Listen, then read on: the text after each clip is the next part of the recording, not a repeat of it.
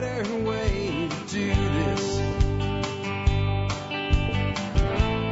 Let me show you a better way. Hi, folks. This is Jack Spirko with another edition of the Survival Podcast. As always, one man's view of the changing world, the changing times, and the things we can all do to live a better life if times get tough or even if they don't. Today is February the eighth, two thousand sixteen. This is episode seventeen twenty-six of the Survival Podcast. And given that it's a Monday, it is time for a listener feedback show. This is where I take your emails and respond to them. These are emails you send to me at jack at the survival podcast dot com. Again, jack at the survival podcast dot com.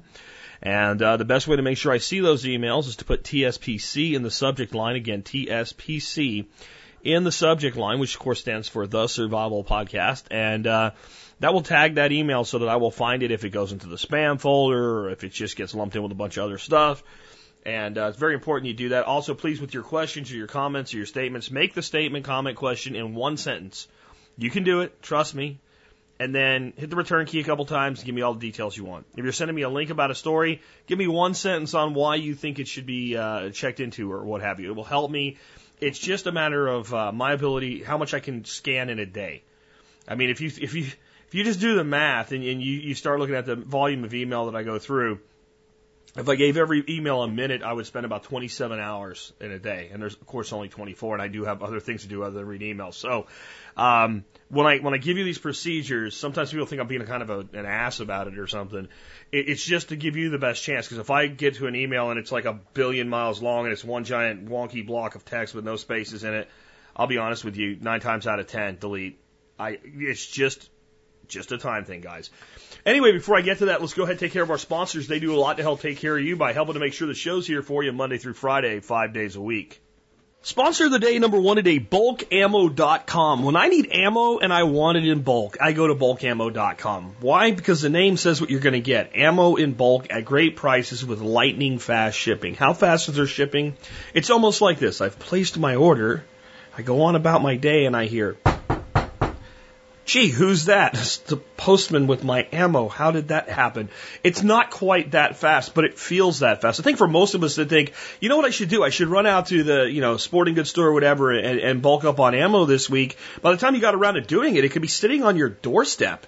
That's how quick their shipping is. They have all of the common cal- calibers, great pricing, excellent service, and they're a long-term sponsor. Been with us for, I think, four years now. So when you need ammo and you need it in bulk, get on over to Bulk Ammo. Remember, ammo is one of the three components to the, the, the triangle of gun operator effectiveness. You've got to have the weapon. You go to a gunfight without a gun, you got a problem. You, the operator, needs training, but even with a good operator and a good firearm, without the ammo, man, that's the terminal tackle, as we say in fishing. You've got to have the ammo to put food on the table, to protect life and property, and to train effectively. Check out bulk ammo dot com today, and remember they do do a discount for members of the support brigade. Just check the benefits section of your M S B for more information on that. Next up today, sponsor of the day number two, Safe Castle Royal, the original Survival Podcast sponsor. Before there were any sponsors, there was Vic Rontala saying to me, hey, Jack, we love what you're doing. We want to be part of it, and we want to know how we can sponsor your podcast. Problem was, I was in like episode twenty, and there were like, I don't know, seventy-ish people listening to the show. And I just didn't feel right taking anybody's money in return for exposing them to just seventy people in an audience who may or may have not continued to listen. But what I said was, hey, Vic, let me tell you what, just just stick with us, and when we're ready, I will give you the first opportunity to become a sponsor of the show. It was quite a while later, it was February of the next year, that we launched the M S B, and we launched the sponsorship program along with the Member Support Brigade. And at that time, Vic stepped up as a sponsor and a discount partner. Vic has now been with the Survival Podcast as a sponsor and supporter for seven years. Uh, that's why I call them the original Survival Podcast sponsor, because they were first and they've been loyal as anything could ever be. Seven years in the podcasting world? Are you kidding me? If you check out Safe Castle, you'll find all the things you need for your prepping. Uh, from long-term storage foods to the stuff to make your own long-term storage foods, from the practical to the tactical, and everything in between. If you check out their sister site, you can link over from safe castle dot com. You'll find they make some of the best hardened shelters there are. And I don't know if you've paid attention, but there's these things called tornadoes that come around once in a while. So a shelter isn't just a bunker in the ground to hide away from the Illuminati. There are practical, everyday reasons to have hardened shelters. You can find all of that and more with the original Survival Podcast sponsor, Safe Castle Rural. Remember, they also do a discount membership program. It's forty-nine dollars, and you get big discounts on just about everything they sell for the rest of your life. But they are such awesome sponsors. They give that away to all members of my support brigade, effectively paying for your first year of the M S B right there. I have the House of Sod and the House of Wahib. Uh, I have Volterra's Given the Boot, and I have the Invention of the Gridiron Pendulum. I'm going to read the House of Sod and the White and the, uh, the House of Wahib. Um, Sheikh Saud has passed away, and his son Muhammad has taken over leadership of the House of Saud, turning it into a dynasty. He will expand its territories near modern-day Raqqa uh, into a small emirate. An emirate is a territory or state, and Muhammad will become its emir. Uh, during the mid seventeen hundreds, the emir will make a deal with the House of Wahib, often called the Wahhabists. They prefer to be called Sal- Salafists, meaning the pious ones. There's a certain appeal to religious movement with clear-cut rules. There is also potential conflict with a ruling government, since fundamentalists do not draw a clear line between secular and sacred. The House of Saud will agree to protect the House of Wahib. In exchange, the House of Wahib will not take over the emirate. It will be a di- difficult balance to maintain over the centuries. The emir will rule until his death in seventeen sixty-five. He will be succeeded by his son, uh, Abdul Aziz, Aziz, who will expand the emirate into two-thirds the size of modern-day Saudi Arabia. My take by Alex Shrugged. The House of Saud tries to maintain a balance with the Salafists, but it doesn't always work out. One notable Wahhabist was a fellow named Osama bin Laden. ISIS is also a Wahhabist group. I am Orthodox Jew. Now, this is, again, Alex Shrugged uh, speaking here in his take. Not, I'm not personally an Orthodox Jew. I'm just reading this. I am an Orthodox Jew, and in some ways I am a fundamentalist, but I was raised in the United States, where I was taught from birth how to draw a distinction between the secular and the sacred in government. However, traditional Jewish law does not make a distinction. Christians know of ministers and priests who see their mission extending to the political. It is true that the U S A was built on Christian ideals, but to call it a Christian country is a confusing proposition. Does that mean that the non-Christians are not citizens? If we are citizens, are we bad citizens? If a Christian disagrees with his government, does that make him a bad Christian? See the problem? We must draw a line between the sacred and the secular somehow. It won't be a perfect line, and we will find ourselves redrawing the line every few years. That is as it should be. Uh, yeah, my take, I think the Constitution is pretty clear about this, that there's a separation between church and state. I, I think it's pretty obvious. My my problem when I hear people say, this is a Christian nation, or those that want to be a little more inclusive would say, and include Alex, this is a Judeo-Christian nation. Um, nonsense. There's a word for a place that's a Christian nation or a Jewish nation or a Buddhist nation or a Muslim nation, or you just take your pick of religion, shamanic nation, Hinduist nation, whatever. They're, that's called a theocracy. It's not a republic. It's a theocracy. Rule by a theology. Now, I actually think we have a theocracy in the form of a statist theocracy, but that's a topic for a different day. But if you want this nation to actually be run the way the founding documents say it's supposed to be run, then that means that religion does its thing and the state does its thing. And as far as the men in government and the women in government that actually serve as leaders, they don't do that right now, right? No doubt about it, they're rulers. But in the way that the, the country is supposed to serve as rulers, they bring the morality of their faith with them, but they are to govern neutrally to all other faiths. It's pretty simple. I don't know why anybody's confused by it, except it sure sounds good when you're told something includes you that sounds good. My take by Jack Spirko. Last but not least, consider joining the Member Support Brigade. Hey, if you want to help support me and the work that I do in the show, get on over to survival podcast dot com, click on members, and sign up to become a member of the Support Brigade. It's fifty bucks a year or five dollars a month. And if you're military, law enforcement, Peace Corps, active duty or prior service, or a first responder like an E M T, paramedic, or firefighter, all of you do qualify for a discount. Uh, just email me with T S P C service discount in the subject line. Tell me about your service in one or two sentences, and I'll get you the discount code back. Do that before, not after you join. Everybody else, it's still a great deal. I'm telling you guys, the discounts that I've set up for you, if you're buying anything from seeds to guns, the discounts I have there are probably going to pay for your membership on an annual basis. So you get to support me. You get your money back. Many people tell me they make a profit on the discounts in the M S B. Um, give it a shot, because if you want to, you can try it out for five bucks a month and cancel if you don't like it. You do the math, it comes out to eighteen point three cents an episode. So when you get done with an episode, if you think it's worth twenty cents an episode, consider being a member. All right, with that, let's get into the uh, main topic of today's show. I got a bunch today, so I am going to try to uh, be brief on some of them so I can cover a lot of stuff today. First one has to do with education, but don't worry, this isn't going to be a Jack rant on everything wrong in education. It's actually going to be, well, see, I told you so type of thing. Um, this is on the uh, Chronicle of Higher Education. M I T, just just saying, not exactly like Joe Spoody's University of uh, Dumbassery or something here that this is coming from. M I T, but it's not from M I T itself. It's from somebody that's working there. The dean. M I T dean takes leave to start new university without lectures or classrooms. Christine Ortiz is taking leave from her prestigious post as professor and dean at the Massachusetts Institute of Technology to start a radical new nonprofit university that she says will have no majors, no lectures, no classrooms. Many details about the new university are still undetermined, she says, but the basic idea is to, ans- is to answer the question, what if you could start a university from scratch for today's needs with today's technology? Her venture is not the only effort to create a new kind of college. There's the Minerva Project, created by a tech entrepreneur in San Francisco, and uh, mock providers like Udacity. Mock is M O O C, massive online uh, something classroom. I, I can't remember what it is, but it's like it's like the mass, ma- massive online player games, right? But it's it's mock. Uh, but those are for-profit businesses. Ortiz says she plans to create a nonprofit institution so that, quote, all the revenue can be reinvested in the enterprise to serve the public, end quote. I'm going to stop there just a second. You people that think nonprofit universities are not about making a shitload of money and putting a shitload of money into a shitload of people's pockets are wrong. The way you run a not-for-profit university is you pay out all the money that you want to have given out to your staff or yourself or your board as salaries, okay? And then you can retain the earnings in the organization that you want to reinvest without paying tax on that. It is a loophole. It is a scam. I'm not saying not to do it. I'm saying just don't think that people are all being all Mother Teresa when you hear, but I run a nonprofit. The Red Cross is a nonprofit, and the C E O flies his ass around in a G five jet. Okay? Just had to put that in there. Anyway, the plan is to begin with a, and I'm not saying she's doing anything bad, guys.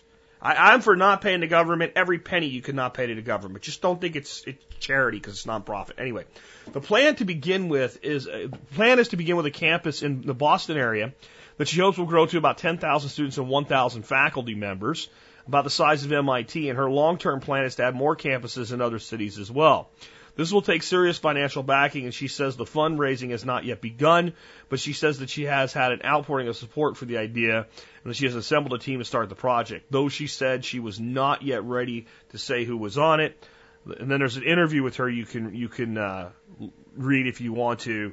Uh, I want to read a couple um, responses to just a couple of the questions. One of the questions was, will there be lectures? Not on the ground. The fundamental idea is to put all knowledge acquisition virtually online. There's a great quote by former M I T President Charles M. Vest on the emergence of metacurriculum. He predicted it in ten to fifteen years ago.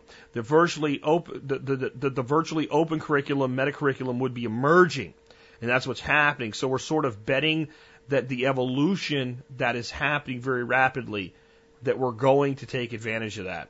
Question. So you're betting lectures will be online elsewhere and your students can access them. A lecture has been defined as fifty minutes or one and a half hours of professor speaking.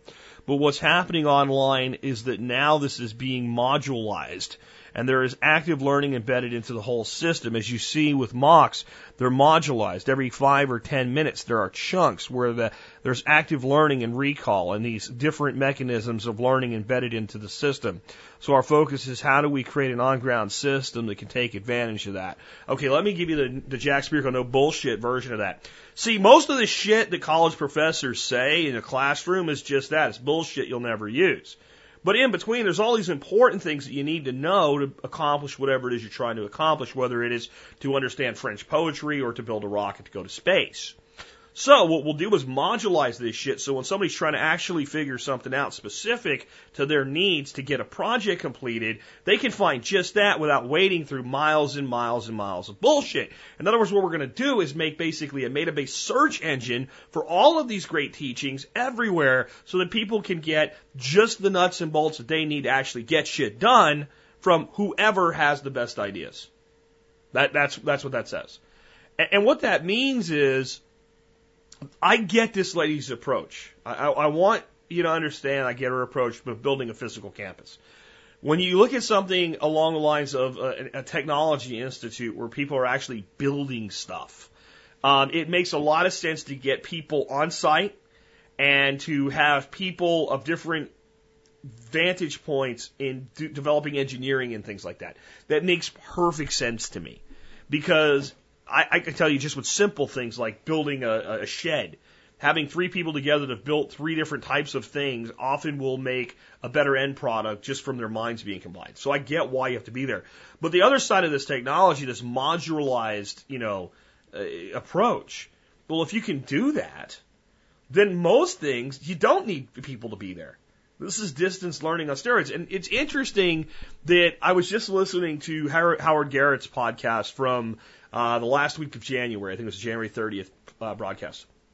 So Howard Garrett is a local radio talk show guy that's on on the weekends. He's on, I think, for two hours or three hours every weekend on either Saturday or Sunday. I never catch him live. But you can go to his website, the dirt doctor dot com. And you can get subscribed to his podcast, or if you're on iTunes or whatever, just search for Dirt Doctor and you'll find him and you can subscribe. He's great. Been in the organic business a long time, like back to the seventies. He really is the Dirt Doctor. And I was listening to him yesterday while I was framing up some walls for my aviary. And he's going to release a class for organic certification that, that originally was going to be fourteen hours. It's probably going to be a lot longer now. And he's also doing it through a nonprofit. And his is going to be, you know, this is not for a university degree or something like that, but a certification that people can go through this. And, you know, he said it was just, just I think he said fourteen hours on pest control was what he ended up with. And he's actually going to require that students get one hundred percent correct to go to the next module. And you can take the test as many times as you want to, but you actually have to develop a response that's accurate to every question. You have to actually know every question right. And it's not going to be that difficult because you can look stuff up. You know, it's not like you have a proctored exam you have to get one hundred percent on. But I actually think that when people actually do things that way, as long as you're not cut and pasting an, ex- an essay or something like that, on a subject that, see, if you take that course, you're not someone that's just trying to get through French so you can get your degree, even though you don't give a damn about, you know, French literature or whatever. You're somebody that actually wants to learn. So when people actually take an approach like that, I think they actually retain the information very, very well. So it's interesting that you're starting to see, you know, a guy that's been a media personality and really one of the pioneers of, you know, backyard or backyard organics and organic-based landscaping. Uh, you know, thirty, forty years of work in that place coming out with something like that. And then you see M I T's dean who's going to step aside and build a new type of university without degrees and lectures. Because the degrees have become meaningless and the lectures have become meaningless and pointless.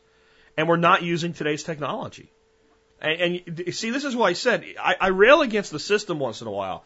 But the system I really rail against is the one that keeps our children captive in, in, in, in, you know, basically fancy prisons for eight hours a day and subjects them to abuse by other students. And it's nothing like the real world is supposed to, you know, because they're victims to my, to my opinion. They, they don't have a choice. They have to go. It's compulsory. But I, I, even that I've backed off on because my view is it doesn't matter. This whole institution, this whole educational institution is just, it's crumbling asunder. And it's being replaced by better technology. So I wanted to cover that one for you today. So let's move on to another one now. I think I've kind of hit that one enough. Uh, this next one I'm not going to go real deep into. You can read as much about it as you want, but I feel kind of an obligation now that I know about it to tell you. Uh, and this is about vaccines. But I, I think that this would be the type of thing that you would find problematic even if you are one hundred percent pro-vaccine. And it's not about the vaccines themselves. It's about a retailer called Kohl's, uh, Kohl's big giant department store. And this is a place my wife loves to shop. And so I guess this kind of kind of caught her radar because she has some real issues with the current vaccination schedules after being a nurse for twenty-five years, before somebody tells me she's not scientific. Um, but the title of this article is, "You Won't Believe Which Real, real, real Retailer is Using Your Donations to Fund Vaccines." A department, a popular department store chain encourages its customers into believing Kohl's Cares, with its namesake program, is designed to help children. However, these fundraising efforts seem to be aimed at vaccinating children across the United States. Since its inception, Kohl's Cares has raised two hundred fifty-seven million dollars with its popular merchandising campaign, which uses stuffed animals, books, and other children's items to raise money in the name of the charity. Kohl's operates almost twelve hundred stores in forty-nine states. Fundraising for pharmaceuticals. Some hospitals have received more than a million dollars in funding from this Kohl's program. The Kohl's funded program at Arkansas is developed, directed at parents of young children, consisted of billboards, print ads, and radio ads, targeting thirteen Arkansas counties with the lowest immunization rate for preschoolers. Okay, hold on. I want to kind of make this clear. So they're giving money to the hospitals to fund giving vaccines, and then they're spending money that's donated as a charity to advertise and market to parents, go get your kids vaccinated. It gets worse. I'm going to leave it there, though. I mean, here's my problem with this. Again, I don't care what you think about vaccines. We have often, when we've been at Kohl's, again, my wife loves the place, seeing like a cute little stuffed animal or something. And the whole way this thing is marketed, you feel like, well, I buy this cute little bear, I give it to my grandson, or I give it to some random kid. And, you know, some kid in a hospital that's scared and, and alone, you know, gets a bear, too. Or I buy this book, that's a cute little story, and I read it to my grandson, and some child somewhere gets a book. Bullshit. Bullshit. The whole thing stinks of bullshit. It, it, it, it is... I want to read just one more thing in this to you to kind of show you how big it stinks. Kohl's high-ranking executive has ties to Big Pharma. Perhaps parents will find this next piece of information even more enlightening. A high-ranking Kohl's executive is on the board of directors for Cigna, a global pharmaceutical company. Michelle Gass has, Gass has been in the top management position for Kohl's since twenty thirteen, currently serving as Chief Merchandising and Customer Officer, and previously holding the Chief Customer Officer position prior to joining executive rank at Kohl's. She served in top positions at Procter and Gamble, where she spent time in the pharmaceutical division. With her strong influence in the merchandise division and her strong ties to at least two companies who provide vaccines, Missus Gass is a textbook example of a conflict of interest. Okay. If I keep reading, they're going to make a case for how vaccines are dangerous. I know some of you don't believe that. I don't think it matters here. I think when you have a, a major retailer like Kohl's with Kohl's Care saying we're helping children, and they're selling these cute little things so that people go in there and go, you know, I wasn't going to buy this, but I will because, hey, it's for a good cause. And what they're actually doing is paying to market vaccines for the drug companies. I think it's despicable. I don't think that's helping children. And remember, you can make make it out that I'm anti-science. I am not an anti-vaxxer. I am not a person who says do not vaccinate at all. That's not me. I believe there's certain risks, and I don't believe people are informed enough about them. I think there's ways to mitigate those risks, which includes not, you know, we don't need to be giving infants hepatitis B vaccines, folks. We just don't. They're not likely to be out using intravenous drugs. Okay? So there, there's just some things that are just preposterous that we're doing to our children with the vaccinations. But even if you don't think so, do you think Kohl's should be running a charity selling cute little bears and dogs and puppies and pretty little storybooks and then using that money to market vaccinations for the pharmaceutical companies? Does that make sense to you? It doesn't make sense to me, and it's one place I definitely won't be putting any more of my hard-earned dollars any longer. Thought you might like to know. Let's keep going for more variety. Hey, Jack, what type of trees do you suggest I plant along my West Fest line? The rest of the story, we bought our house about a year ago, and the lot to the west of us had an old house and was covered with trees. It was awesome, and one day a bulldozer came in and took it all out.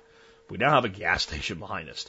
There is about sixty to eighty feet of fence line, and we would like to plant some trees along that that would give some shade and hide the gas station a bit. I don't know how long we'll be here, so something quick growing would be nice, and productive in some way would be awesome. We live just south of you near Temple. I've attached a couple pictures. Okay, and it's a typical suburban backyard. Um... I, I would say this is probably not the case to try to do something with edibles. As much as I am for planting edibles, it's it's just probably not going to work. The the fastest growing tree that I know of that you could put in like that as kind of a visual break is probably hybrid poplar. Uh, they're they're incredibly fast growing. Uh, that's one you could look at. They're not the highest quality or whatever, but if you're probably not going to be there for the rest of your life, then it's still a tree. And they, they look good, and they'll they'll help you sell your home uh, when you go to sell it, because when someone comes and looks at it, instead of seeing a garage, they see trees. There's also a tree called the Royal Empress tree that grows like nobody's business. I mean, it just goes for it. Um, again, they're called Royal Empress. They're, uh, as you might imagine, a tree out of Asia. I don't remember if it's Japan or China, but they, they grow really, really fast. They have these beautiful, uh, purple flowers on them, uh, in the spring. They're not really useful for much, um, but they are very, very quick growing. Uh, another tree that you could look at that would grow really fast and really make a beautiful break on that fence, and you might try multiple trees and give them each their own space to to break up that image, because you're probably not going to completely screen it. What you're going to do is break it up. So weeping willow. You know, weeping willows will get thirty, forty feet, you know, in, in width and canopy, and have a huge draping uh, canopy. Of course, all of these so far are deciduous trees. So you only get that, you know, blocking really, really effectively, you know, late spring through all the way through fall. But those are some really great trees. Another tree you can look at, and for any of you folks in the South here, one, this is an outstanding tree. It's it's not a productive tree, but it's just a beautiful tree. It's hardy. It takes a little bit of effort to get it off the ground in the first uh, year, but once you get that thing established, man, it just goes for it. It's just a beautiful tree. It's a Mexican sycamore. Mexican sycamore. And it's just a great tree. It's becoming a little easier to find. I've seen some of them at the uh, uh, Fort Worth Botanical Gardens, some very mature ones, and they're just beautiful. The bark is gorgeous. Um, and again, another deciduous tree. So all of those will probably grow really fast for you. In Texas, one of the traditional things you use to grow up on a fence and get up above a fence and try to block the view is a, a bush called a red tip. And uh, they grow fast, but I mean, you're still looking at several years before they get up there for you, but they'll do it. Uh, they're quite a bit of maintenance, and then they make accessing the fence hard. And the other thing I don't like about them is they have this tendency, like, yeah, five years, they're up, way up, you know, and then they're they're, they're rocking along, and it could be at year nine, it could be at year twelve, it could be year fourteen. You don't know when it's going to be. They just die. They just die. They go, I'm done now, I quit. They don't die a little bit at a time. They just go, they're beautiful, then they're dead. I don't know if it's just a time limit on how long that species lives or what, but I've seen so many people finally very happy with their, their red tip uh, hedge, and then it just dies. Uh, autumn olive might work. It's going to take some time to get up there, but I mean, I've got one that's two years old that's about eight feet tall now. So, you know, it's a good climate for that. You give them good mulch, whatever, they'll go for it. Then you do have an edible. Um, it's something birds like and things like that. They could actually be stacked in with some sycamore and poplar and willow. I mean, it all depends on how much money you want to put into this and what you want to do. But I mean, those are some things that I would look at. Those are kind of my best suggestions that I have for you. Fast growing, good looking, Uh, me- medium life expectancies. You know, I'd stay away from the red tips. And if you go, the reason I brought it up is if you go to a nursery and say what you're trying to do, almost every nurseryman in Texas is going to recommend those, because they will grow fast, and, and they're not the most horrible thing in the world, but they die. And, you know, you're trying to maintain them, and it, any kind of work your fence needs, it's just, it's kind of a mess. It's kind of a nightmare to deal with. All right, let's take another one. And you might wonder how that was a survival topic there, but, uh, you might want to be able to set up a retreat and not have everybody looking at you. Just saying. There's a lot of, lot of things that windbreaks can do for us from a self-sufficiency standpoint, and uh, improving views and things like that, that, that are right into the self-sufficiency, self-reliance world. A lot of you guys want to do certain things that you don't want anybody to complain about, and people generally don't bitch about what they can't see. So anyway, going on to the next one. Uh, this is actually feedback from a law enforcement officer um, in regard to Uh, libertarianism, minarchism, and anarchism in government employment, and how people that listen to this show in those realms transform. And I've, because I've had people get on me because I give cops a discount. I'm like, well, you give a cop a discount? Well, you're an anarchist. Well, here's why. This is from Patrick. Here's what Patrick says. Weighing in on both how the show's affected me as a Leo and in government.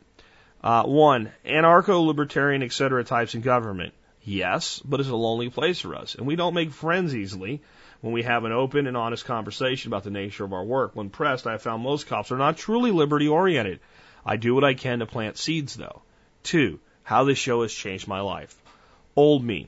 When I found this show, Jack was recording in his truck and car on his M P three player. I was stationed in a counter-drug task force working for the federal government. I wanted to chase even worse bad guys for the rest of my career, hopefully until retirement at sixty-five years of age from a career of, quote, service, end quote. Never listened to gardening topics, et cetera on the podcast. Fast forward is a nice perk of podcasts. Used to stress uh, that my friends and family should vote for the president I think is better. I had some very specialized skills and thought often the only choice I have at this point is to be a gunfighter for the government, the military, or maybe a security contractor overseas. The new me.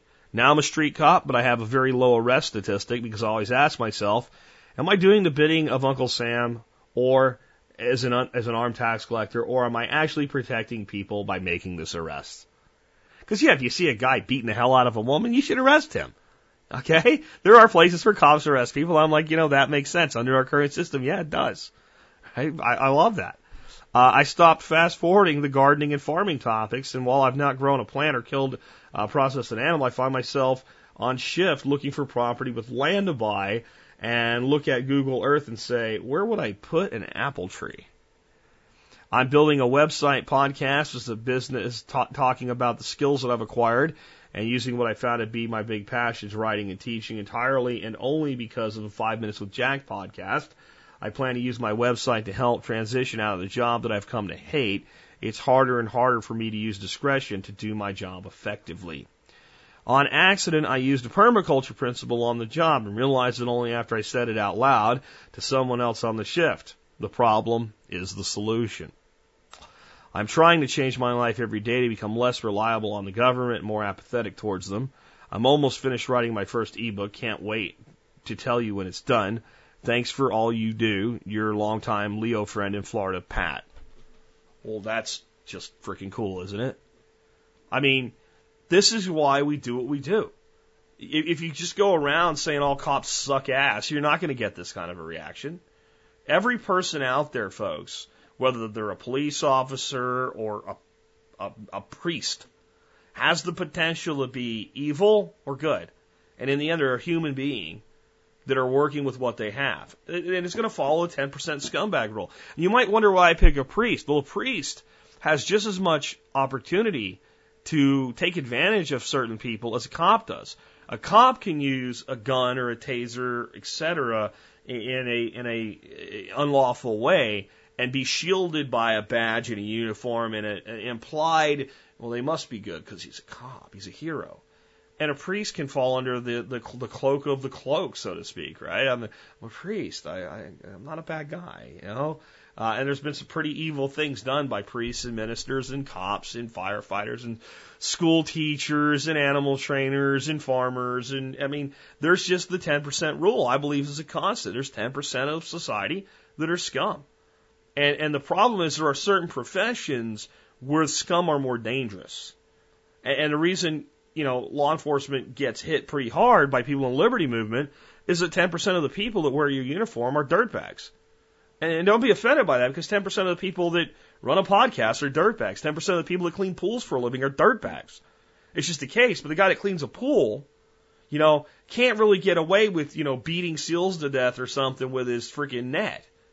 There's, there's, when you become a law enforcement officer and you're given the authority and the protection of the state behind you and others that will respond to your needs, it's a level of trust that exceeds what the average person ever has. So when, when, when one of the ten percent weasels their way into there, they have a propensity to cause a lot more trouble than if they were, say, laying bricks for a living. And, and not only cause more trouble, but more likely to get away with it. And that's what makes it so dangerous. And I have to expand my ten percent scumbag theory for some people because they've not heard me talk about the whole thing. I actually believe in what I call the twenty percent scumbag theory.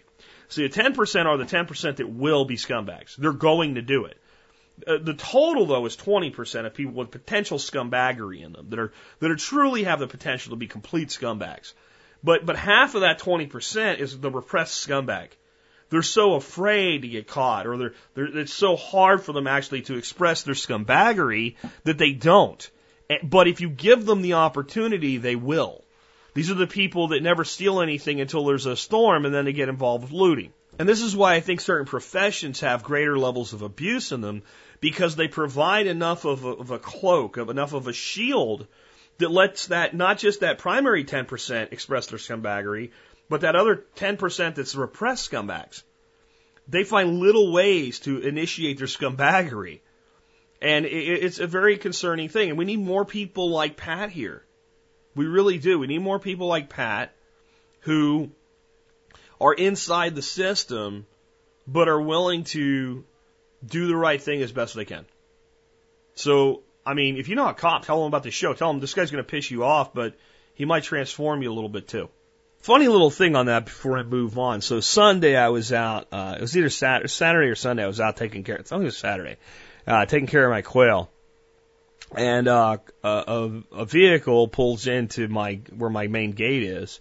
Of course, the dogs go nuts and go run out there barking. And I look, and it's a sheriff's deputy. And my first thought was, "Ah, crap! What now? You know, I've never had a cop here for anything. What the hell?" And I, I as I walked over, I, I recognized a gentleman named Byron get out of the passenger side in civilian clothing. And uh, I've known him and his family for a very, very long time. They're good friends and family. His son is actually a Tarrant County sheriff.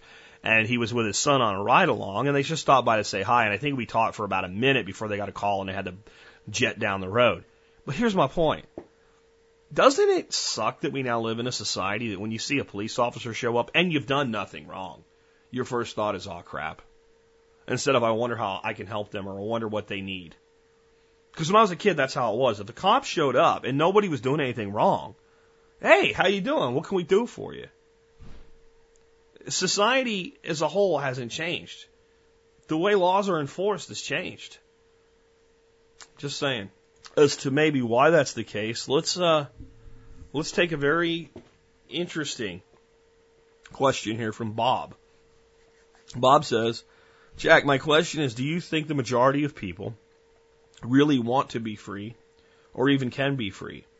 It seems as if throughout history, for the most part, people eventually build oppression into society for one reason or another under the guise of safety and security, whether serfdom, the church, political states, economic devices, or whatever foolishness it is. I'm asking because you talked about the Myers-Briggs personality indicator. I have a P H D in psychology, but I'm not a therapist. I am, however, a consultant who works with high-performance process improvement teams. The majority of the people are E S F Js, sens- sensing judger core types. They are sometimes referred to as rule followers. In aversion, they are they are called true colors when they are golds, as someone doing process implementation work. I have a saying: all golds must die. They were the people that had some sort of core need to have rules to follow. They they required a leader to set rules. And no matter how stupid the leader or the rule or both, uh, even if the face in the face of going out of business, many of them would follow the rule straight to oblivion. Do most people really have freedom built into them, or do they need someone to control them? Bob, an I N T P, okay? As an E S T P. Uh, I break rules all the time. I guess the E and the S don't necessarily mean the, the, the same thing for me because there's no F J going on there. But that's the Myers-Briggs stuff. Anyway, here's the, the core of the question, taking all the psychology aside, is I think most people today love the idea of freedom but are afraid of the responsibility. I, I think that's the, the, the core of the issue. They love the idea of freedom, as long as it's the way that they see fit. But even with that, they still fear their responsibility greatly. See, freedom comes with an inherent level of responsibility that captivity does not. Just examine it from the standpoint of a pig, right? Just let's look at a pig. Not calling a person a pig. I mean an actual oink oink pig. We have two pigs. One pig lives on a farm. And that pig is fed every day. His bedding is made sure it's provided and clean. He's got a place to go. He's confined. Um, anything that would want to kill him or his his his his mate or their little piglets is uh, is subject to being killed by the farmer. There's a dog that helps to protect the piglets as well, and the pig's pretty good at defending its thing, but it's got that added level of protection. There's a fence around it. There's a fence around the whole farm. There's barbed wire, hot wire, whatever. That pig doesn't really have any responsibilities other than lay around and be a pig. Now, he might be upset if he knew that one day he was going to become bacon, but he doesn't even know that. He's blissfully unaware of his captivity.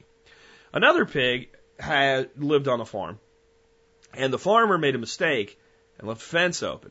And that pig ran away. Unlike a cow, he's probably not coming back. Carol, cattle generally don't go feral.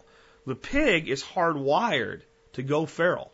Even in a couple generations, they start to look more like a wild pig. They're, they're, they're, they're, they, they start inbreeding with the other wild pigs. They start to turn brown and black instead of pink and spotted. So that pig goes feral, and now he has freedom. But what are his responsibilities? He has to see to his own safety. He has to work hard to procure a mate if he's a, a boar and he wants a sow to mate with or sows to mate with. He has to fight off other males. He has to find his own food. If he doesn't eat, he's going to die. If he becomes weakened or sick, he has to seek the, the protection of, of, a, of a pack of pigs that will have him. If they won't, he is subject to predation even when he could normally defend himself. There's no farmer to take care of him. Okay, why would I use that? Because that's what you guys are. You're livestock. All of you. Me too. That's, and when I say that, I don't mean that you've willingly chosen to be that. I mean, that's how the government views you. You're livestock. We'll, we'll protect them from themselves because they're not smart enough to do it for themselves. And the ones that go feral and get away, we'll, we'll lock them up or we'll ostracize them. And what we really want to do is we want to farm them for energy. You're a battery, Duracell, like like the Matrix. Only the the the the energy is expressed primarily as a monetary yield.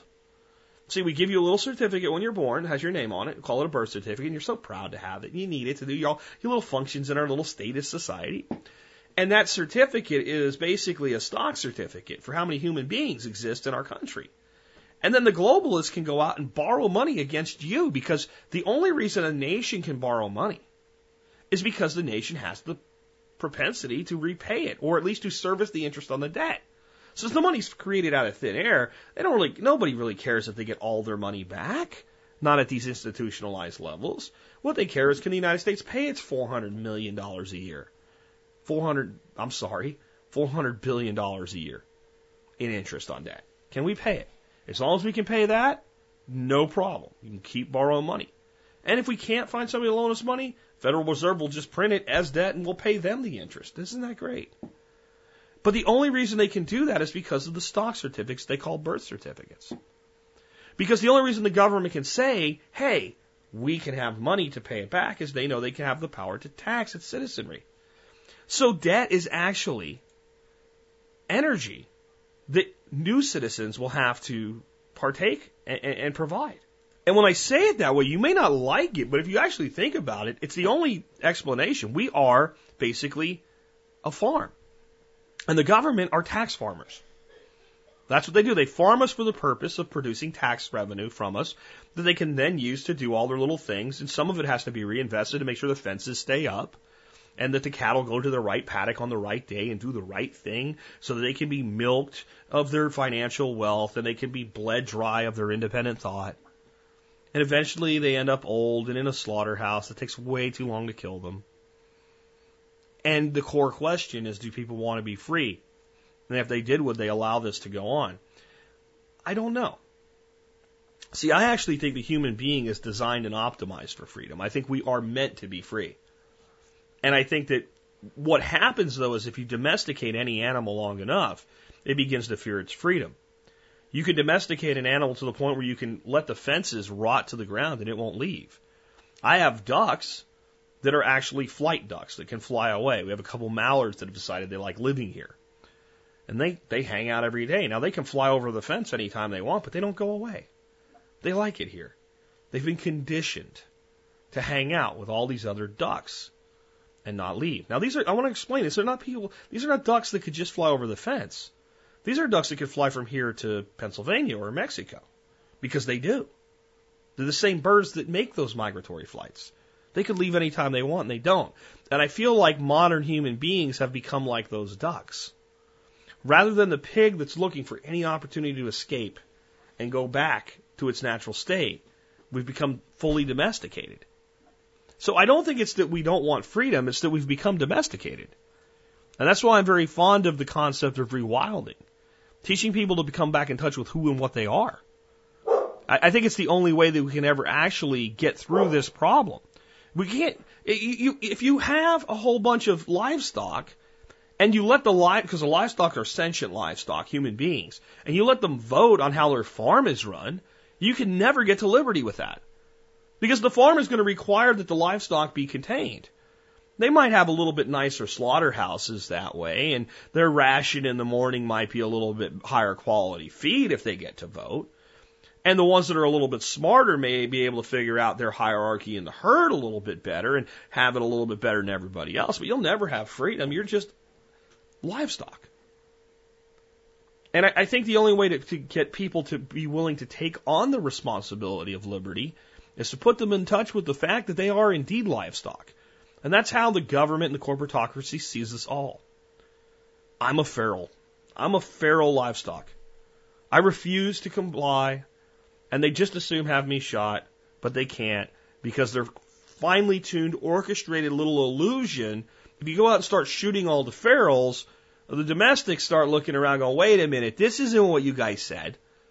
So people like me are kept alive by the fact that the, the, the domestics are not one hundred percent domesticated yet. They're like eighty percent domesticated. If you ever get to a point where the, like, let's say ninety percent of the humanity within a nation is one hundred percent domesticated, one hundred percent compliant with everything the state says it wants, then people like me, people like most of you, we're all dead. And the state won't even have to do it. The domestics will do it for them. Do people really want freedom? In their hearts? In their souls? Absolutely. But through carefully crafted programs to breed domesticated man, they've lost touch with it. Human beings today are the cattle that even when there's a hole in the fence, say, hey, this is a good field. They treat us well. There's no need for us to leave. And they stay. Human beings have become the bird that when you open the cage door, stays in the cage. And won't even believe that the cage exists. And when they do acknowledge the cage, they will say it is only for my protection. My thoughts, you asked. Quick little one here. A lot of you guys have taken up making small batches of ciders and meads since I did a show on that, maybe small batches of wine. Uh, and one of the things I said you could do is uh, go out and purchase something like uh, glass glass jug wine, uh, like Carlo Rossi or something like that for like twelve bucks, and then you get a free jug. You get some wine. I even came up with a cool idea. You could take that Carlo Rossi and you could make something like strawberry juice and make strawberry wine coolers and give them to all your friends, right? Okay. Uh, but it's, you know, thirteen bucks. So, uh, Mike here emailed me and said, uh, there's a company called Uline that sells glass jugs for four dollars a jug. So I went and checked it out. It's true. They do these things and you have to buy at least four. So four dollars a piece. So I had to go through all kinds of crap, including setting up, um, a account just to see the shipping charges. But what it comes out to with shipping, if you bought a case of jugs, they come out to like seven dollars and forty cents a piece, something like that. I don't remember the exact shipping rate, but I did the math, and that's what it was. If you buy like, um, if you wanted a bunch of them, and let's say you bought sixteen of them, you, you get the price down to about six bucks because the shipping is linear against how many are coming or whatever. So you just call it all of it's under eight bucks shipped. So I'll put a link to those jugs here. And I'm sorry that I didn't write down the uh, the shipping charges exactly, but it's it's not free. Um, think of it as a little bit less than doubling the cost. And uh, from there you can get your own shipping depending on how many you want to buy. On that note, I want to make you guys know that we have a really cool Facebook group. And not the Regen Ag group this time, much smaller group of, of people that, that are sharing what they're doing with mead baking, uh, inspired by Michael Jordan, myself, and I can't remember the guy that actually set the group up's name. I'm sorry, sir. Uh, but it's a really cool group, and uh, it's called the Underground Meadery. You might want to look for that on Facebook and consider joining. Uh, but the reason I bring that up is a lot of folks have posted on there, hey, check this out, and they have like a huge amount of these glass jugs they got for free. Uh, and most of the time, just by checking out Craigslist, people give them away that have saved them and decided not to use them or whatever. Uh, so always look for what you can get for free, especially when it's going to be something that's going to end up in a landfill or destroyed or otherwise, unless you take it and do something useful with it. Um, I, I do think like the, the mead making thing, the wine making thing is a great skill to develop. And I actually think it really leads to more people growing more of their own stuff, because I know, like, when I made my first batch of blackberry, I'm like, oh, I got to put all those freaking uh, blackberry plants that I have in the back of the ground. I'm not selling any of those. Like, uh, this is fantastic. So uh, I think it, it does a lot of things uh, when you start developing any skill set. Uh, and, again, I, I'm all about not paying any more tax than you have to. So uh, every drop of alcohol that we make for ourselves, we don't pay a tax on. So that's another way to starve the beast, by taking away their ability to collect sin taxes.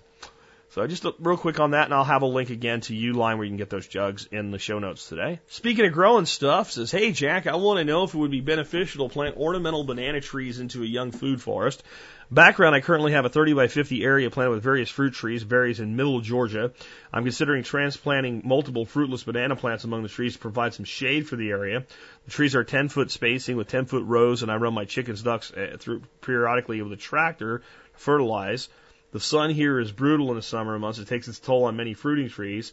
I have an excess of very fast-growing banana plants on my property already, so it costs me nothing to implement. As a bonus, I can chop and drop multiple times a year to provide mulch. Any insight you would have would be appreciated. Thanks for all you do. Um, doesn't give his name. I'll call him Jay, because his first initial is J. Um, so, Jay, here's what I would say. Yeah, do it. Like, why haven't you done it already? It makes perfect sense to me. Shade is one of the most valuable commodities in, in the South. We, as gardeners and, and, and vintners and, uh, you know, whatever, everybody wants to grow things, always thinks full sun, full sun, full sun. Full sun in Pennsylvania is not the same as full sun in central Texas. Um, just a stupid thing like marigolds, right? So my, my wife had these marigolds she put in our flower bed in, in uh, Pennsylvania. And the house would end up shading like half the bed for like the last three hours of the day. Now down here, that would be no big deal. Well, there, like, she had these big, beautiful marigolds and these little sad marigolds in the shade. You do that here in Texas, and you might have the exact opposite. So shade, especially ground shade, and, and shade on the sides of your trees. Another thing you can do with your trees that I've found to be very beneficial here is plant something like black-eyed or red cowpea all around your trees and let them climb up on your tree. They're an annual. They're not going to kill your tree, whatever, but they're going to shade the trunk, and those plants get the biggest and fullest of leaf. When? In the middle of summer when the heat's the hottest. So that way we're not out whitewashing our trees or whatever. We're just shading them with pea vine. And you can buy enough seed to do that for a couple bucks. Here's the great thing. The leaves and the peas, at the end of the year, if you don't want them, yank them off, throw them in your tractors. Your ducks and chickens will be happy to eat them. The banana plants also have a huge leaf, so they have a lot of shade, especially to the ground. That is a lot of mulch you can use. And I would also encourage people that have ornamental banana plants to realize there's a lot you can do with a banana other than eat bananas off of it. Uh, I'd like some here. This, the soil here really is not conducive to bananas yet.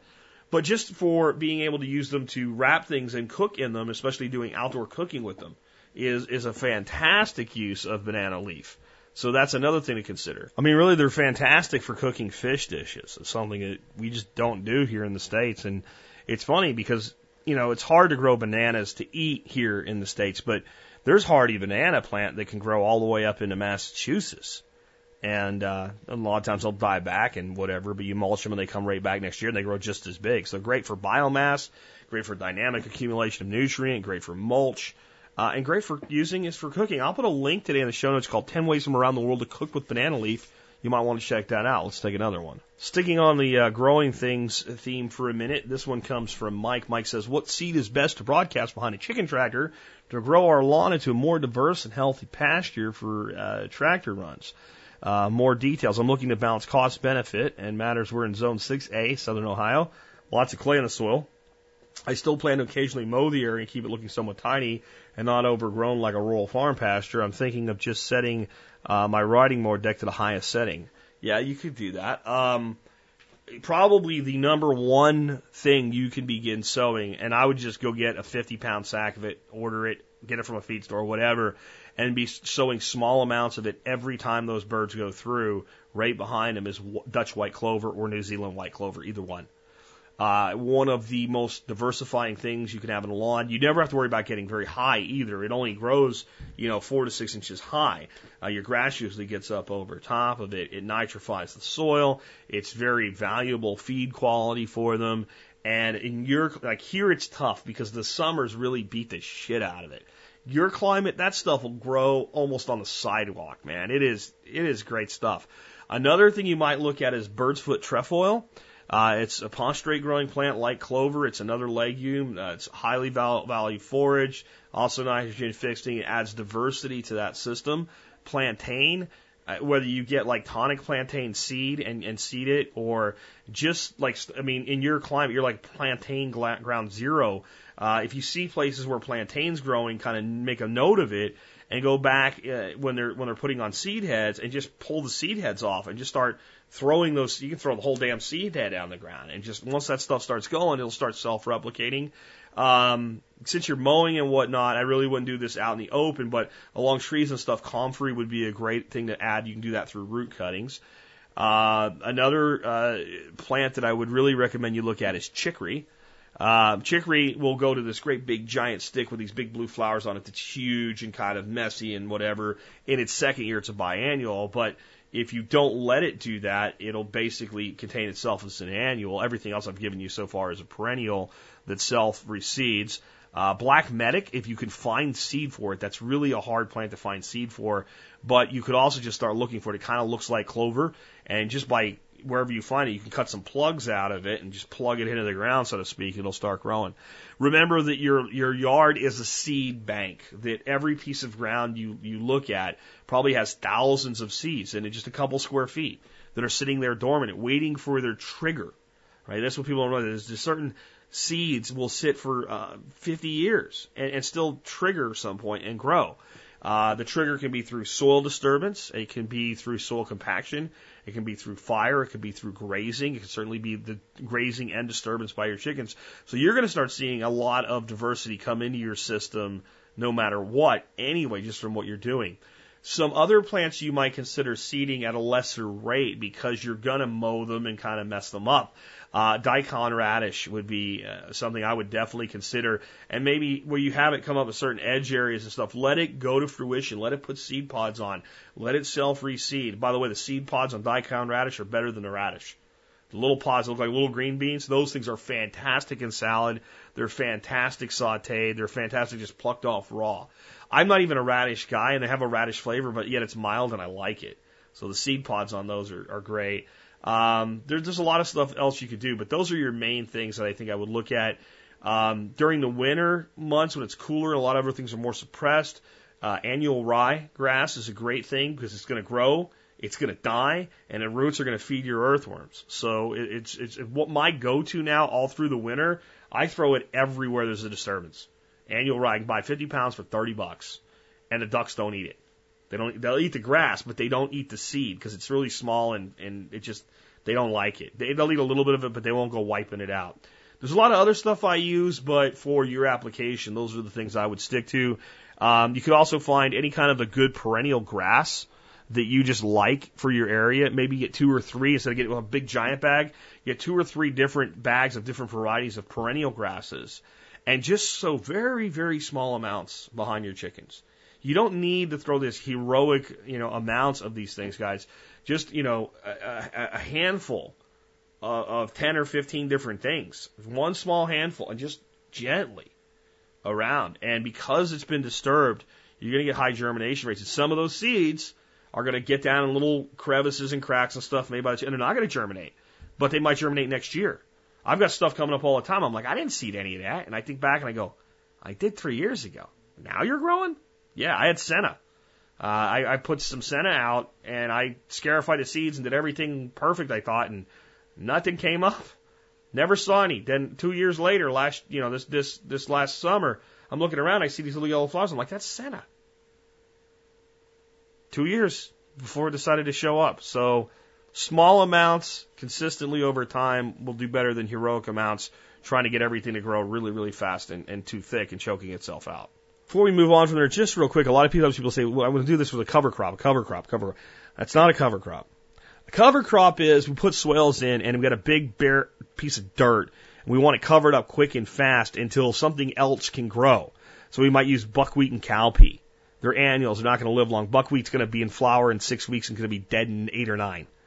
You know, so it, it, it, it's it's just to hold it together until the perennial system can take over. We've we've farmed a, a, a couple beds, uh, garden beds, and we're not going to farm them again right away. So we put down a cover crop of buckwheat and we let it grow up, and then we chop it and drop it to the, to improve the soil until our next crop rotation or something like that. That's a cover crop. When you're talking about pasture, you're talking about you want to be successing into as many perennials as possible, and the annuals that you're using, you want annuals that can self-reseed.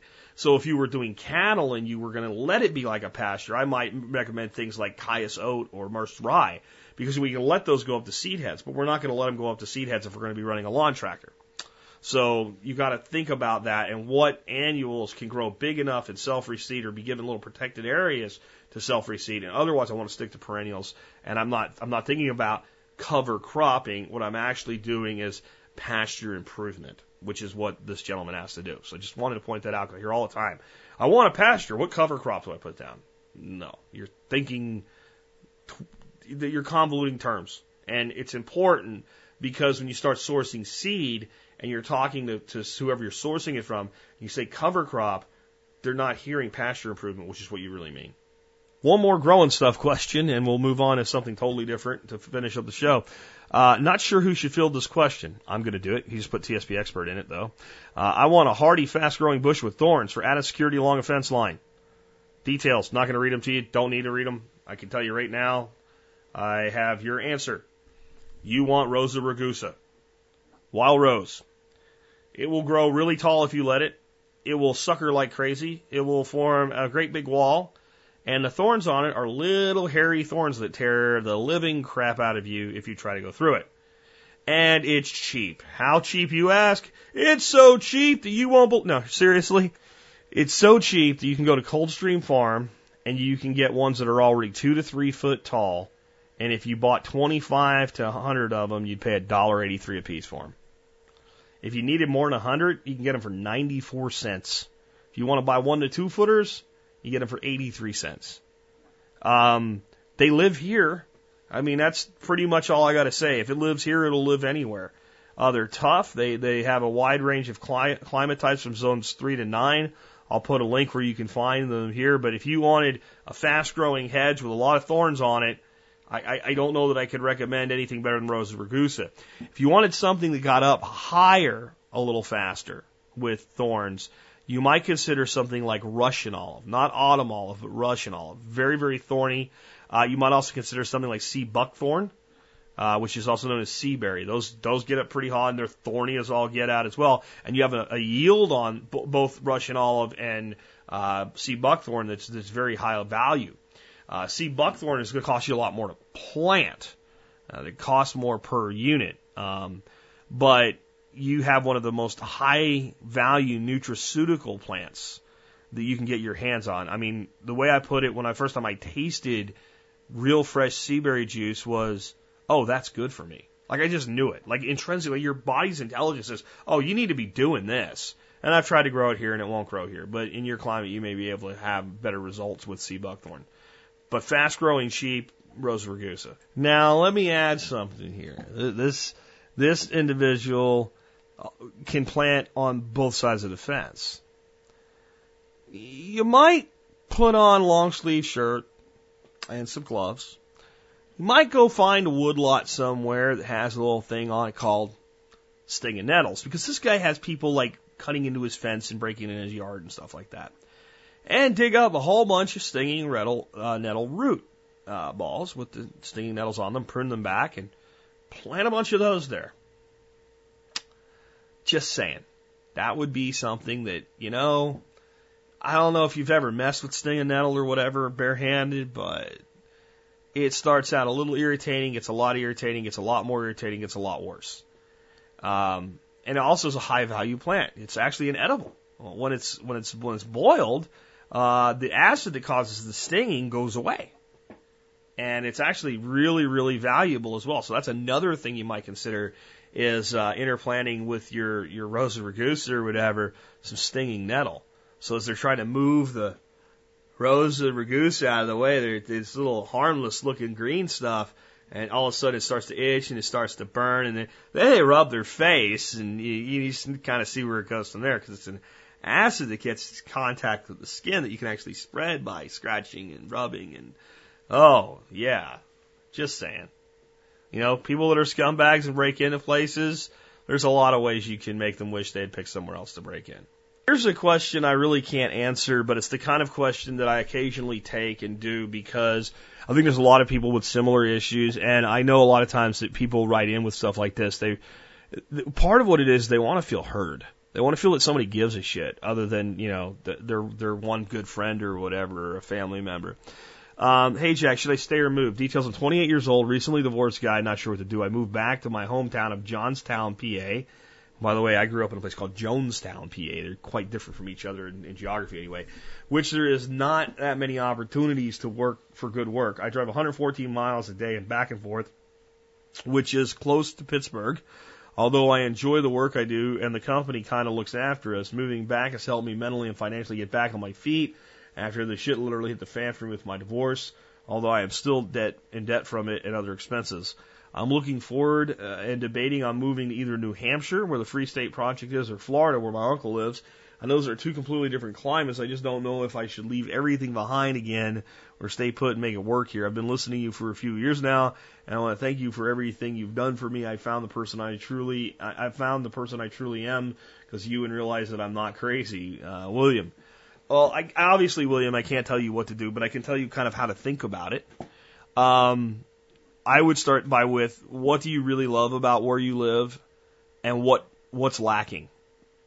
Because usually when somebody wants to move, it's because there's something lacking, and I, and they feel, well, if I move, then I won't have this lacking feeling anymore. Okay? Well, if you don't define the lacking, then you can't evaluate the place you would go to see if it will provide what you're lacking. So if you're lacking like-minded people to talk about things like liberty and freedom with, if you move to New Hampshire as part of the Free State Project, you will find that. If you move to Florida, you probably will not. You will find a less oppressive government at the state level in Florida than you do in Pennsylvania. But you're not going to be running around bumping into libertarians around every corner in Florida. You're just not. You do a libertarian meeting in Florida. Uh, the guys from Free Talk Live that moved to New Hampshire, one guy was, that's exactly what he said. He was from like Tampa area. They had a meeting at like Applebee's and like five guys showed up. And that was it. And that was a regular meeting that never got any bigger. Where Free State Project's already moved several thousand and they're organized within the state, and they just hit their twenty thousand bogey to trigger the move. Now, I'm a little skeptical of how many people who committed will move to New Hampshire if you guys get the twenty thousand that signed up and said they would commit to do that five, six, seven, eight years ago, and now that it's been triggered are actually going to do it. But I think they're going to have a big avalanche. If it's ten thousand, it's a huge win. They are some of the best people I've ever met, and if that's what you're looking for, then I would say that it's worth considering going there. If what's lacking in your life is, hey, it gets really cold here and I don't like it, and I, I would like a place that's got a, a better climate, then, yeah, Florida is pretty good. If it's my government's oppressive, then either state does that. But a lot of times I think people are upset about the oppressiveness of their government, but they, there's nothing that they're not doing uh, that, that they would be doing if the restriction wasn't there. So it's, I want to do X, Y, and Z, and the government's not letting me. Now I'll find a place where I can go do that. Okay, now, see, this is how you have to start looking at a lot of things in your life. Do I quit my job and take this new job? Do I, you know, do I end a relationship? Do I, what's lacking? Why do you feel the compulsion? And again, I'm not saying, like, see, when you talk like that, people start thinking like, well, you're telling me I shouldn't do it. No, I'm not saying that. Or, you know, that it does not, that I'm really like the grass is greener scenario. Well, sometimes it is, so you need to verify that, because you're moving, if you move to, you know, Florida, you've got an uncle that's a level of support for you, but I found that uncles only provide so much support for twenty-eight-year-old nephews. Uh, I have a nephew who's thirty-five. I do a lot to help him, but, you know, I mean, he's not living in my house. If he had to, it wouldn't be for, you're going to have to get a job done and go find a life, right? So you, you, at least you have a person there. If you go with New Hampshire, then you've got this network of people to help with a lot of things. But again, everybody has their own life to see to. Either way, you're kind of stepping out into this place. So I don't know if maybe when you move back where you're from, if you're living with parents or they're nearby and they help out or whatever. So you have to evaluate all of those things for yourself. But in any situation, this is like the, the bigger life lesson here. In any situation where anybody ever feels that they need to make a change, it's it's always because inherently they feel a lack of something. But many times people are never happy no matter how many changes they make because they've never defined exactly what it is they're lacking. They just know they're lacking something. If you actually really like your job, then one other option is to consider, well, maybe you just need to move closer to Pittsburgh. If I had to live in a city, like in a city, like I'm within city limits of a city, and I could go anywhere in the United States, all things being equal, Pittsburgh, Pennsylvania would be very high on my list. Not for its government, not for the state of Pennsylvania's government, for damn sure, but for the people. Pittsburgh is the ultimate small-town big city. It's really a big city. It's got big buildings, and it's got football stadiums, baseball stadiums, and all kinds of stuff going on, and it's cool food scene and stuff like that. But, like, the city itself is like this little dot. There's one little spot right where the three rivers come together, and you just go, like, three miles outside of it, and it's small-town Pennsylvania. And I got to admit, man, there's parts of small-town Pennsylvania I miss. There really is. So that would be another option because there's a lot of affordable places to live far closer to Pittsburgh. And maybe you're in a situation right now where maybe, because you didn't tell me, so maybe your parents are providing you a place to stay while you get your shit straight. So then if you have that going on, what I would say is no matter where you want to go, commit to getting whatever financial elephant is on your chest off in the next year or two. And then make that decision. Because then you'll make it out of true desire for your future rather than just, I'm unhappy. Because a lot of times those people are just unhappy because I'm saddled with all this debt from a divorce. Now, there could there's different types of divorce debt. There's like, like you, because of it all happened, there's this like big financial hit and I got to pay that off. And then there's that thing called alimony, which, by the way, I think should be completely illegal. I really do. Unless it was jointly agreed upon in advance by both parties for some stupid reason. If you and I are married and we get divorced, my obligations to provide for your life are over and done. You take what you get, I get what I get. Child support is different. I, I understand full well if the children are going to live primarily with one parent, uh, there's the, the, the, the parental responsibility doesn't go away. But my responsibility to you as a husband is gone, ladies. And I, I, I am very happy to, to I live in a state where that's not done to men, where there is no alimony. Texas doesn't have it. So alimony could be a long-term obligation. But everything else, you can get it taken care of. And your kids, if you didn't say anything about kids, so I'm assuming you don't, but if you, people did a situation with kids, uh, you'd be providing for your kids if you were still married. And I think that when we choose to bring children into this world, that they are our responsibility, and we need to take responsibility for ourselves and that of our children. Where have we heard that before? Moving on. In this next one, um, the Obama administration is proposing a new tax. No! That guy hates taxes, right? No, of course, the new tax. This time they want to tax oil. Oil, yeah, at ten dollars a barrel. Now, instead of reading an article to you, whatever, there actually has to be a little uh, news segment here.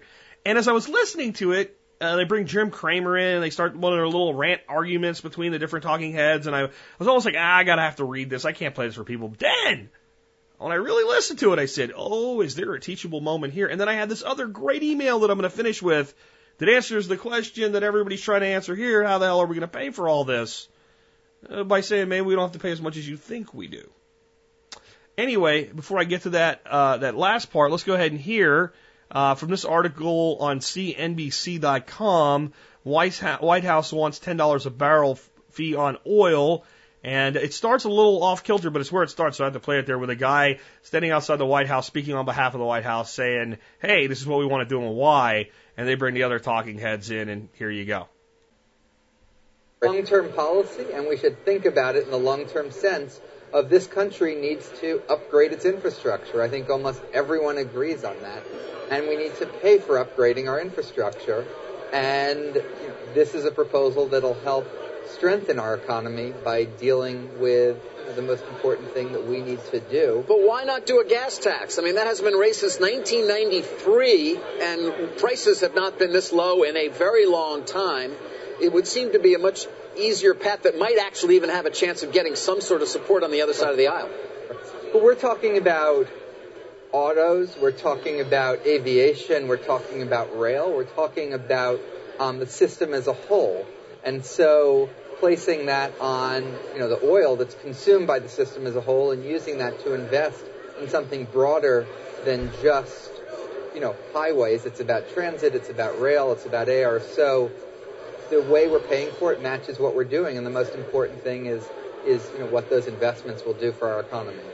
But you'll acknowledge the pressure, right? The financial pressure that oil producers are under. I mean, they're basically having their lunch eaten with prices at these levels. Doesn't it seem to you to be a curious time to be proposing something like this? This wouldn't apply to exports. It wouldn't apply to products that are made with petroleum. And so we designed it to make sure that our oil producers can continue to produce on a level field, playing field. Would it just be passed along to consumers? Some of it would be um, uh, certainly passed along to consumers, the consumers that would benefit from the infrastructure investments that we're talking about making here. There's no real chance this is going to ha- see the light of day, is there? In general, the president's approach is laying out his vision of where the country should go, talking about what he thinks needs to be done to strengthen our economy, and you know, we'll be discussing it with Congress, pushing the idea forward, but certainly I wouldn't take any single proposal and ask, you know, is it going to pass this year? I'd ask, is it a good idea? Can we push the idea forward? But Jason, Jim Cramer, I'm confused. I know that there's very little oil that's being exported, so I don't know what that has to do with it. Very little oil. Uh, the oh, but there's a lot of petroleum. Really there's doesn't... a lot of petroleum products that are exported. No, no, no. Actually, no. Um, I think what matters is is that the industry itself has to bear a cost uh, that it really can't bear right now, and therefore you won't get as much money as you think versus the gasoline tax. And I- I'm a little surprised because I know that the president is not is in favor of jobs, and I know that what you would be doing is going to wipe out jobs. So I'm confused about, from the working person, how it can be justified, because th- this is an industry that does employ people, a- and it would be a tax on them. It would be a tax on them. They, these companies don't have a lot of profits now. They're, they have losses. But the people that you want to help are working people. And I have to tell you, that I am surprised that you would want to hurt working people so badly. Uh, I thank you for saying that the president cares about jobs, because he certainly does. I'm not sure I agree with anything else um, that you just said in that comment. Well, we, don't, we can agree run, to disagree. This is a long-run policy. This is a this is a long-run policy. We're not designing, you know, each day the policy changes based on what happened in markets overnight. This is about the long-term future of our economy. And our economy needs more infrastructure. It needs infrastructure for the twenty-first century. It needs infrastructure that will help reduce our carbon emissions, improve our energy independence and energy security, and that'll create jobs, that'll strengthen growth, and that's what this proposal is designed to do.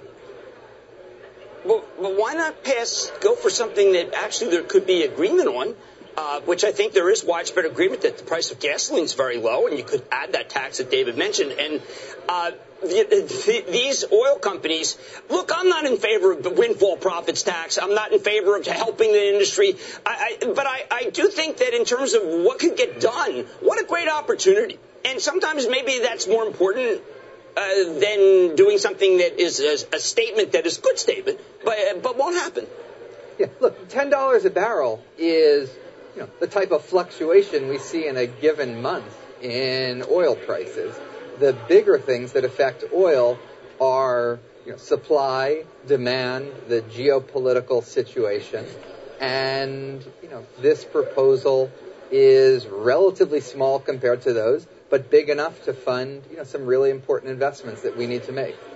Even though uh, we're at a level here, I mean, I'm not saying these levels will last forever, but we are at levels where it's the difference between being cash negative and cash positive. ten dollars is a big swing right now. Yeah, this is a proposal that's going to be phased in over, would be phased in over a five-year period, starting, um, you know, later. So, again, you want to think of this as a structural long-run policy for the economy, not, you know, what it means, you know, on, you know, today or tomorrow if the whole thing were in effect then. This is something that will be gradual, will be phased in, will be accompanied by substantial investments.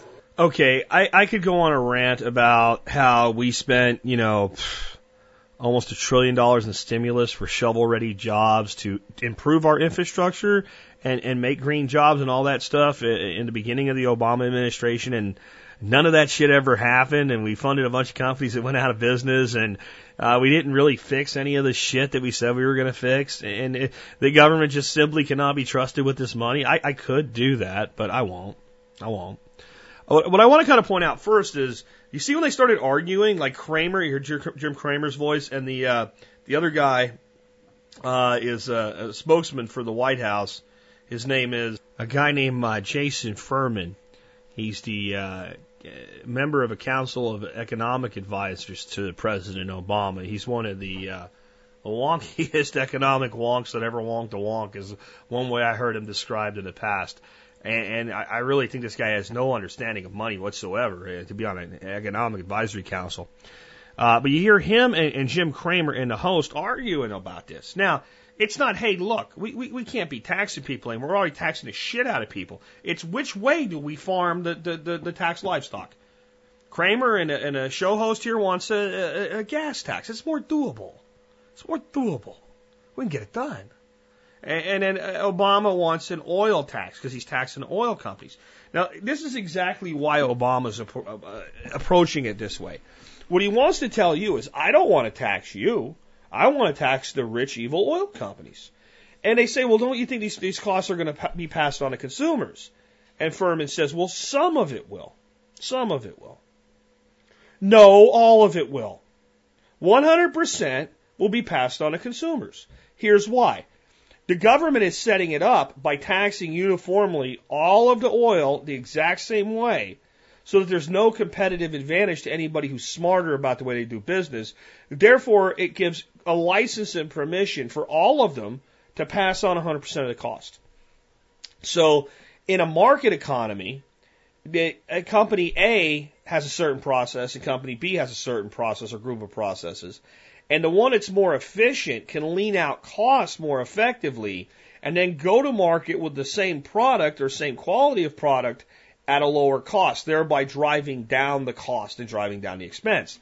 And in, in such a situation, competitors can't get away with just passing on every cost that gets added onto them, because the efficiencies of their competitors require them to take the same approach. But if you just say, hey, oil's just going to cost ten dollars a barrel more, well, wherever that tax is levied, from that point forward in the supply chain, it's a fixed expense that all your competitors share, so you just tack it onto the price. So one hundred percent will be passed on. But what got me here was the argument over in which way should we extract more wealth from people? Which way's better to steal people's money? And, but Jack, come on. There's there's there's there's got to be uh, more money to, to fund these roads and stuff because it's so expensive. Well, what if I told you that if we actually allowed competition and markets into road space more than it already is, that we could actually drive down a lot of the costs of road construction? That's crazy talk, right? What, what can automation do in building roads? It's, it's not possible. Well, Sean in Tallahassee sent me the following. Jack, you mentioned in episode seventeen ten that your father did highway construction, and that you have repeatedly talked of how automation is replacing workers. Here are three ways in highway construction. One, automated machine guidance. You can set, see these G P S pucks on dozer blades and excavators. Now the machines can download what they need and drive itself to the exact depth. Huge saving. The tech, tech is coming online now. So a dozer or any machine, a grader or whatever, can actually do a better job than a human operator. To exact depth, run by satellite controls. Okay? Stringless paving. Contractors set up a surveying total stations at key points. They guide a paving machine down the road. Eliminates the need for string guides at eighteen inches, the length of the project. Huge productivity savings. Texas Tech has been out ten years. LiDAR scanners. A couple spinning lasers are put in the back of a hatchback or a Jeep. They drive down the road. The lasers record everything within the corridor and create a three D model using millions of points. Huge savings on surveying costs. The tech will be common in five to ten years. And there's some other comments that are more about the fact that I used to live in Jacksonville, so I'll let it go there. But here's my, my, my view of this. How much more efficient would road construction be if we didn't homogenize everything the way that we do? Because, see, this equality thing of quashing competition exists everywhere. By the federal government initiating a gas tax and being involved with the construction of roads at all, what they've done is they've they've they've put all the states to at least some degree on equal footing. Yes, I, I believe we could run a private road system, but what if the federal government just got out of the way? What if the federal government just got out of the way and states had to see to their own roads one hundred percent? Well, how would that help? Well, it would help in a lot of ways. It would reintroduce competition at, at a meaningful level. You'd have fifty states. Even if we discount Alaska because it's separated from the continent and Hawaii because it's out in the ocean, and just forty-eight states you can drive to from one to the next. When people make a decision about where they're going to grow their businesses, their families, move their lives to, like we just talked about, the, the conditions of that state are a huge factor.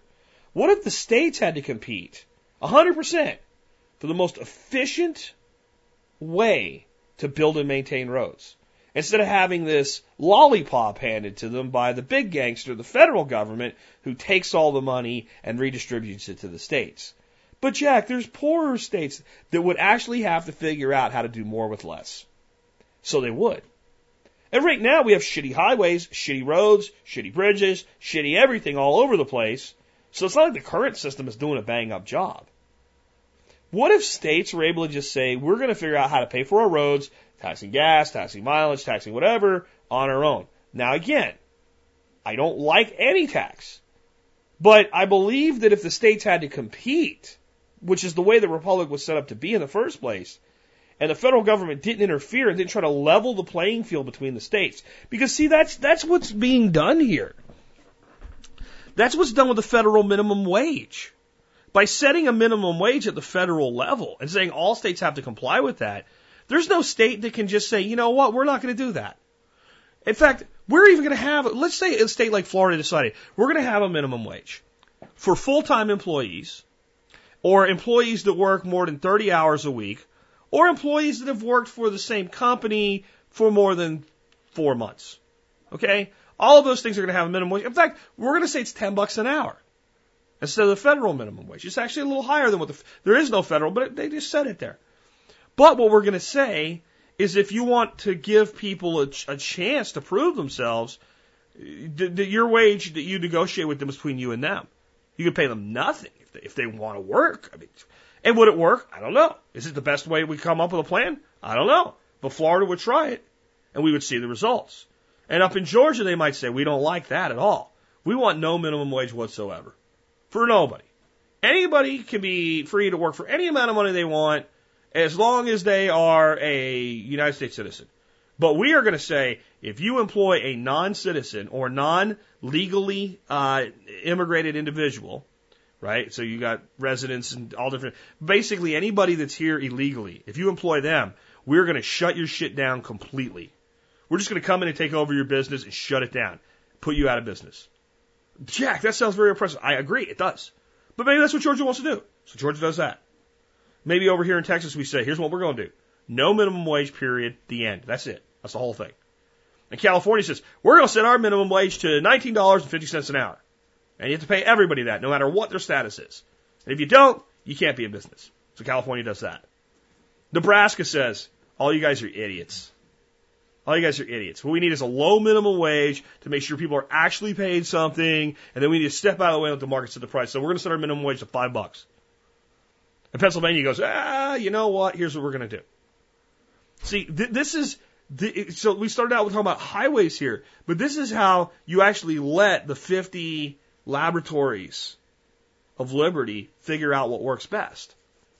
And what you find out in time is that because of that, people would move businesses and lives to the most productive places and the places that are most in line with their values and their ability to live their life as they choose. And, and this, the, the problem with our roads is largely that the federal government has, has eliminated that and made, made it such that when there's a problem with a road, people aren't mad at the governor, they're mad at the federal government because they didn't give them enough gas money tax back. Even though they're paying more tax right now to their state than they probably are to federal government in many instances. It's not a problem we're going to solve today, but it is it is interesting if you start taking a, a different look at the problem and go, what happens? What happens when a federal government starts to level the field between the states instead of letting the states compete as they were originally intended to do? That's where a lot of our problems come from. I would say with wages more so than roads, but roads as well, certainly. It's a different way to look at it. But my bigger point here is we could be building better roads faster if we had the opportunity to do so. I, I think it's interesting that people always say, without government, who would build the roads? First of all, the government doesn't build roads. Private companies build roads. They're paid by the government. The government gets its money from people who drive on the roads. It seems to me that there's a middleman here that's not really necessary. And a middleman has a potential for large amounts of abuse and kickbacks when this kind of money is involved, right? So that's that's that's one thing. But here's another thing: the automobile, the modern car, is a feat of engineering that boggles the mind. It's made by over a hundred companies make cars all over the planet, produced in huge volumes, and cars today are more efficient and safer than they've ever been in history. A road is a flat surface with a hard covering. Private companies can make cars, but can't be trusted to make roads. Feat of engineering defies all comprehension to how amazing cars have really become. Flat surface. Can build the feat of engineering, can't build a flat surface. Now, Sean's involved with road safety, and there's a lot that goes into roads, so they don't wash away, but they just don't collapse off their heads. It's not quite that simple, but in general, roads are easier to build than cars. And I think that, again, as an anarchist, I would love a stateless society, but also I'm a realist, and I'm not getting one anytime soon. So when people say, well, my roads, man, what who's going to build the roads and schools? If all government did was see to infrastructure and roads, that was it, I'd take that deal pretty quick. But then you got to let the decisions be made and the, the, the funding come from the, the people who actually are the primary people using those systems. And you can't have a big boogeyman at the top stealing from everybody and trying to level the playing field and make sure nobody's a loser. The, the way that markets actually work is there has to be losers. And losers have to be incentivized to try to become winners. That's the only way you get efficiency. And government is inherently inefficient because it's the primary thing that it does is level playing fields and make sure losers don't actually lose, or it doesn't hurt that bad. And, I mean, it, it's so much so that governors of certain states have come out like crybabies and asked the federal government to do more of this because they're losing too many people to other places.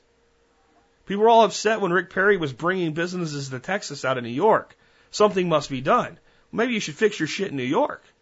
And I'm no Rick Perry fan, but hey, even a guy that's a slimeball does some things right. And bringing more companies to Texas from California and New York, that was a smart move that Rick Perry did. And the reason he did it is it was easy to do. It was very easy to do. It was very easy to make a compelling case to these companies. Hey, come here, it's better here. We need more, not less of that. Because that requires all of these governments to start looking at what they're doing and realizing we're doing too much. And by paring back, that's when they begin to compete. Governments can't compete by doing more. They can compete by doing less. That's that's my take on this. Closing song today is by one of my favorite artists, Jimmy Buffett. It's a great song, an amazing story of life. It's called He Went to Paris. And uh I can say a lot of deep, meaningful things about it, but the truth is I'm playing it today just because I want to hear it myself. Hope you enjoy it. Hope you have a great week ahead of you. With that, this has been Jack Spirko with another edition of the Survival Podcast, helping you figure out how to live that better life if times get tough or even if they don't.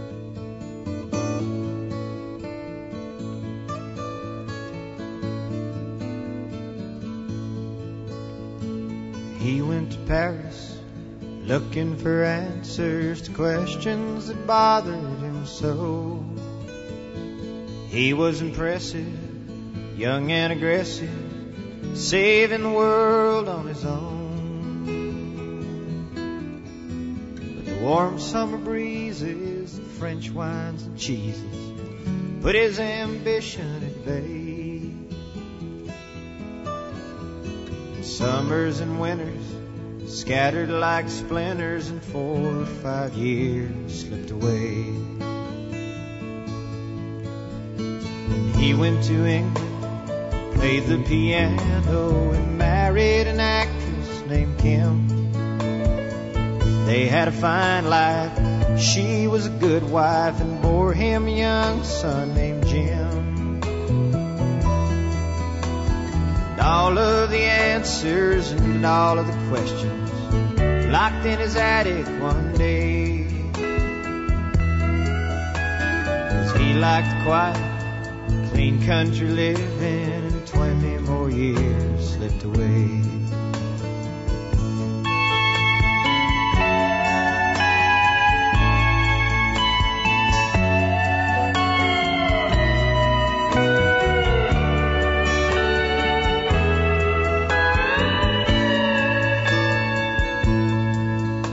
The war took his baby, the bombs killed his lady, and left him with only one eye.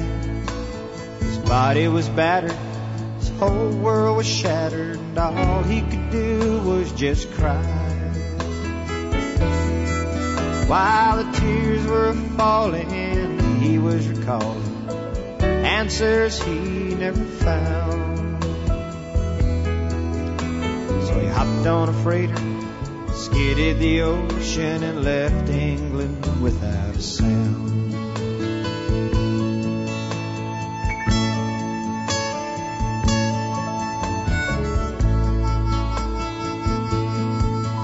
Now he lives in the islands, fishes the pilings, drinks his green label each day, writing his memoirs, losing his hearing, but he don't care what most people say. Six years of perpetual motion, if he likes you, he'll smile and he'll say, Jimmy, some of it's magic, some of it's tragic, but I had a good life all the way. He went to Paris looking for answers to questions that bothered him so.